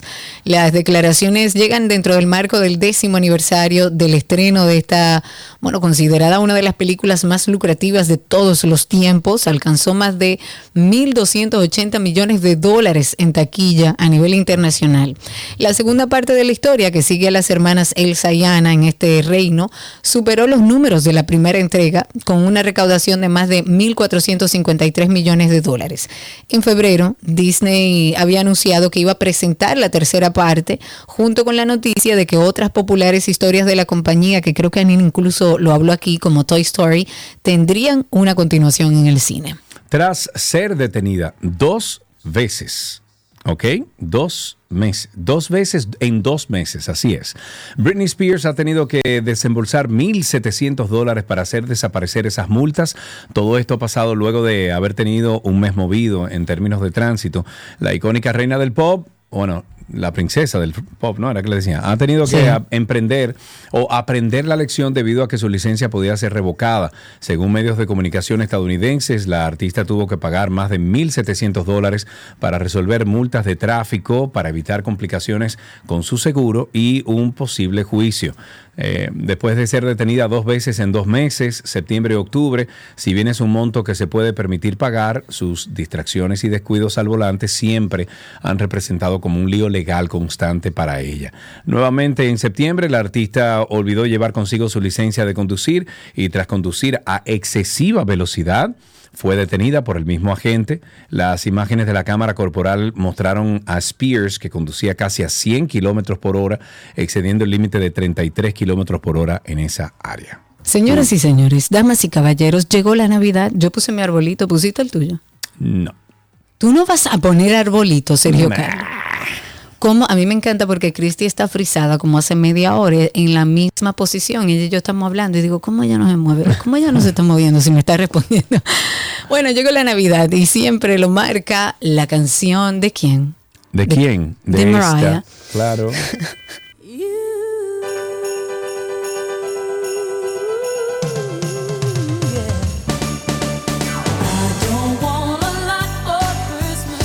Ay, qué felicidad, hombre, qué bueno ya recibir la Navidad y empezar con ese espíritu, con esta canción de All I Want for Christmas. Y en esta noticia pudiéramos decir que una Barbie. La temporada navideña es sinónimo de Mariah y este éxito navideño, pero ahora la reina de la Navidad ganadora del Grammy celebrará de una manera nueva, diferente, y es que Mariah Carey recibirá su propia Barbie este año. La Barbie Mariah está disponible a partir ya de este viernes. En varias entrevistas, esta artista había dicho que la Barbie era su juguete más preciado y favorito. Y citando algunas de las cosas que dijo, dijo, y cito, cuando era niña no tenía muchos juguetes ni cosas. Lo único que realmente quería era la Barbie superestrella. Y cuando comencé a trabajar con la gente de Barbie, me enviaron un montón de Barbie superestrella y fue realmente lindo. Pero cuando vi mi muñeca pensé, Dios mío, él, esto sí es lindo. Como está basado en su vestido navideño que lleva en el segundo video de esta canción, no permitieron que el escote del vestido fuera tan bajo como en el video, pero dice ella que lo entiende porque es feriado religioso y dijo, oh, Barbie, muy recatada para ser yo. Bueno, para finalizar, Juanes publicó en la plataforma de Airbnb su lujoso hogar en el departamento colombiano de An- Antioquia, al noreste, para que dos de sus seguidores la alquilen de manera gratuita durante la noche del 9 al 10 de diciembre del 2023. Esta casa es un lugar que ha sido inspiración para cada ritmo, armonía, letra en el artista creado en sus más de 35 años de carrera musical. El músico dijo que es la primera vez, primera vez que abre las puertas de su casa a una persona ajena a su círculo familiar. En un comunicado que fue publicado en redes sociales, el artista Juanes dijo que los visitantes podrán pasar tiempo en la sala junto a su piano, cantar con él, también conectar con otros. Espérate, pero él va a estar ahí. No creo. Cantar con Lo él. que yo te... Oh, ah, pero hasta Dice, yo quiero ir, eso va a ser un buen junto a su can. piano, cantar con él, también conectar con otros aspectos de su vida, como los libros que Oh. Cantar con él. Bueno, hay que ver si no fue como cantar con él en el sentido de, bueno, dentro de su entorno, donde canta, donde hace sus cosas, ¿no? La oferta presenta a la casa como un enclave natural ideal para disfrutar de la montaña, los árboles plantados por el mismo artista cuando la construyó y además el anuncio establece que no solo la estancia es gratuita, sino que se proporcionan las comidas y refrigerios. Lo único que no incluye la oferta es el transporte al lugar y que tendrá que estar a Está cargo muy bueno, porque es como una especie de meet and greet. O sea, sí lo van a conocer, sí, o Lo sea, se conocer. paga O sea, ese se van a quedar en la misma casa con Juanes. Normal. Está mal. Yo no me quedara con o sea, como que no. Bueno, pero debe haber seguridad ahí. Ah. Dicho eso, vamos a recordarles nuestro espacio de Karina y Sergio After Dark. A lo mejor te juzgan diciendo que te enojas por todo. En algún momento te dicen que las cosas no pasaron como tú las recuerdas. Si has contestado que sí a esta pregunta que he hecho, podrías estar siendo víctima del gaslighting. El gaslighting, que quizás muchos de ustedes dirán, ¿qué diantres? ¿Qué es eso? Digamos que es una forma de abuso psicológico que consiste en manipular la percepción de la realidad del otro. Pero mayormente la persona que es víctima de gaslighting refiere, es que yo vivo en duda, yo no sé exactamente lo que me pasa. Puede que incluso yo me vaya al patio de la casa y empiece a llorar sin una causa aparente o me sienta culpable todo el tiempo por cosas que ni siquiera tienen que ver conmigo. Si ustedes sienten que están en una relación, sea del tipo que sea, en la que están sufriendo gaslighting, lo imprescindible es buscar ayuda. Karina y Sergio, After Dark. Karina y Sergio After Dark, todos los viernes a las 7 de la noche publicamos un nuevo episodio. Búsquelo en Spotify, en Apple Music, en Apple Podcast, en Tuning, donde ustedes quieran. Estamos hasta en Pandora. Eh, pueden buscar ahí Karina y Sergio After Dark todos los viernes 7 de la noche, un episodio nuevo. Hay más de 105 episodios ya disponibles sobre salud mental y muchísimas cosas más. Hasta aquí, entretenimiento en 12 y 2.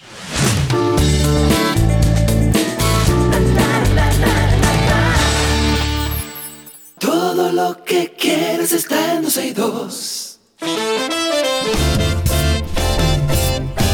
Amigos, gracias por la sintonía. Son las 2 y 30 de la tarde. Eh, si va a pasar pa- para la calle o si está en la calle, cuidado, tranquilo, respire.